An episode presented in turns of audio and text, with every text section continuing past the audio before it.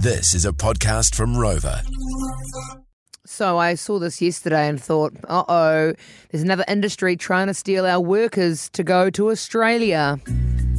This time it's not doctors, it's not police, it's not teachers, it's something different. And the package is $100,000 Australian. There are a couple of perks in there that nudge it up to about 100k, but there's about sort of $80,000 in cash you're going to get per annum um, from doing this particular job. Now, I thought what we could do is we could get one of you to give us a call. We'll get you on the show. I will explain a little bit more about what this job's about, and I want to know if you would go and do it for that sort of money.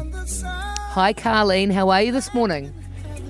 I'm good. How are you? Yeah, great, thank you. So you've got on air, which means you go in the draw to win the trip to the Gold Coast. Amazing. Now, let's talk more about your brand new job if you choose to accept and then apply for it.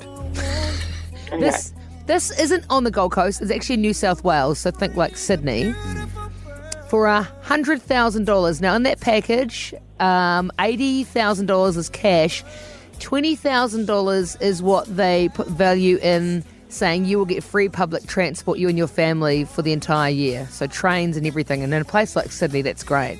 But the job you'll have to do, Carlene, is be a bus driver. Ah. Would you do it? No. Oh, Oh, really? Okay, Carlene, why wouldn't you do it? Just dealing with people all the time, like on a bus, you know, they're just, people are rude. It's funny you say that mm. because stuck in- this is the main reason why they're having real issues recruiting people, Carlene. They're saying that post COVID, everyone is so rude on the buses and dangerous that actually they're struggling to keep drivers there. So perhaps you're onto something with your reasons and saying no.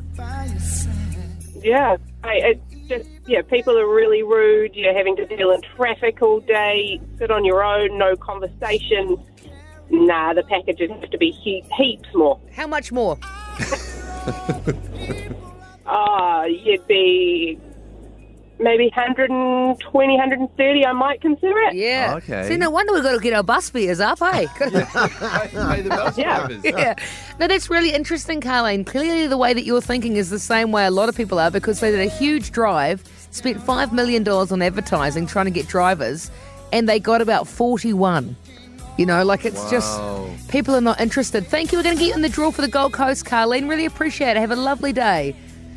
Thank you. See ya. See you later. I was on a bus the other week, and I overheard. Um, this is the great thing about the bus. This Yeah. is why I'd take the job because you hear so many things. Yeah. This couple was talking about how they'd recently been to a wedding, and the wedding reception Yeah. was at McDonald's.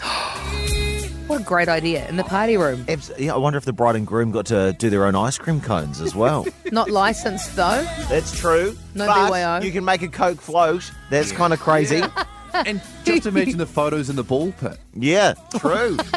Ride down the slide. Yeah, Why, why didn't my wife and I think of this? That's And genius. You wouldn't have to worry about not getting the food option you want. You just go up to the kiosk and order something else. Yeah. Oh, I love this.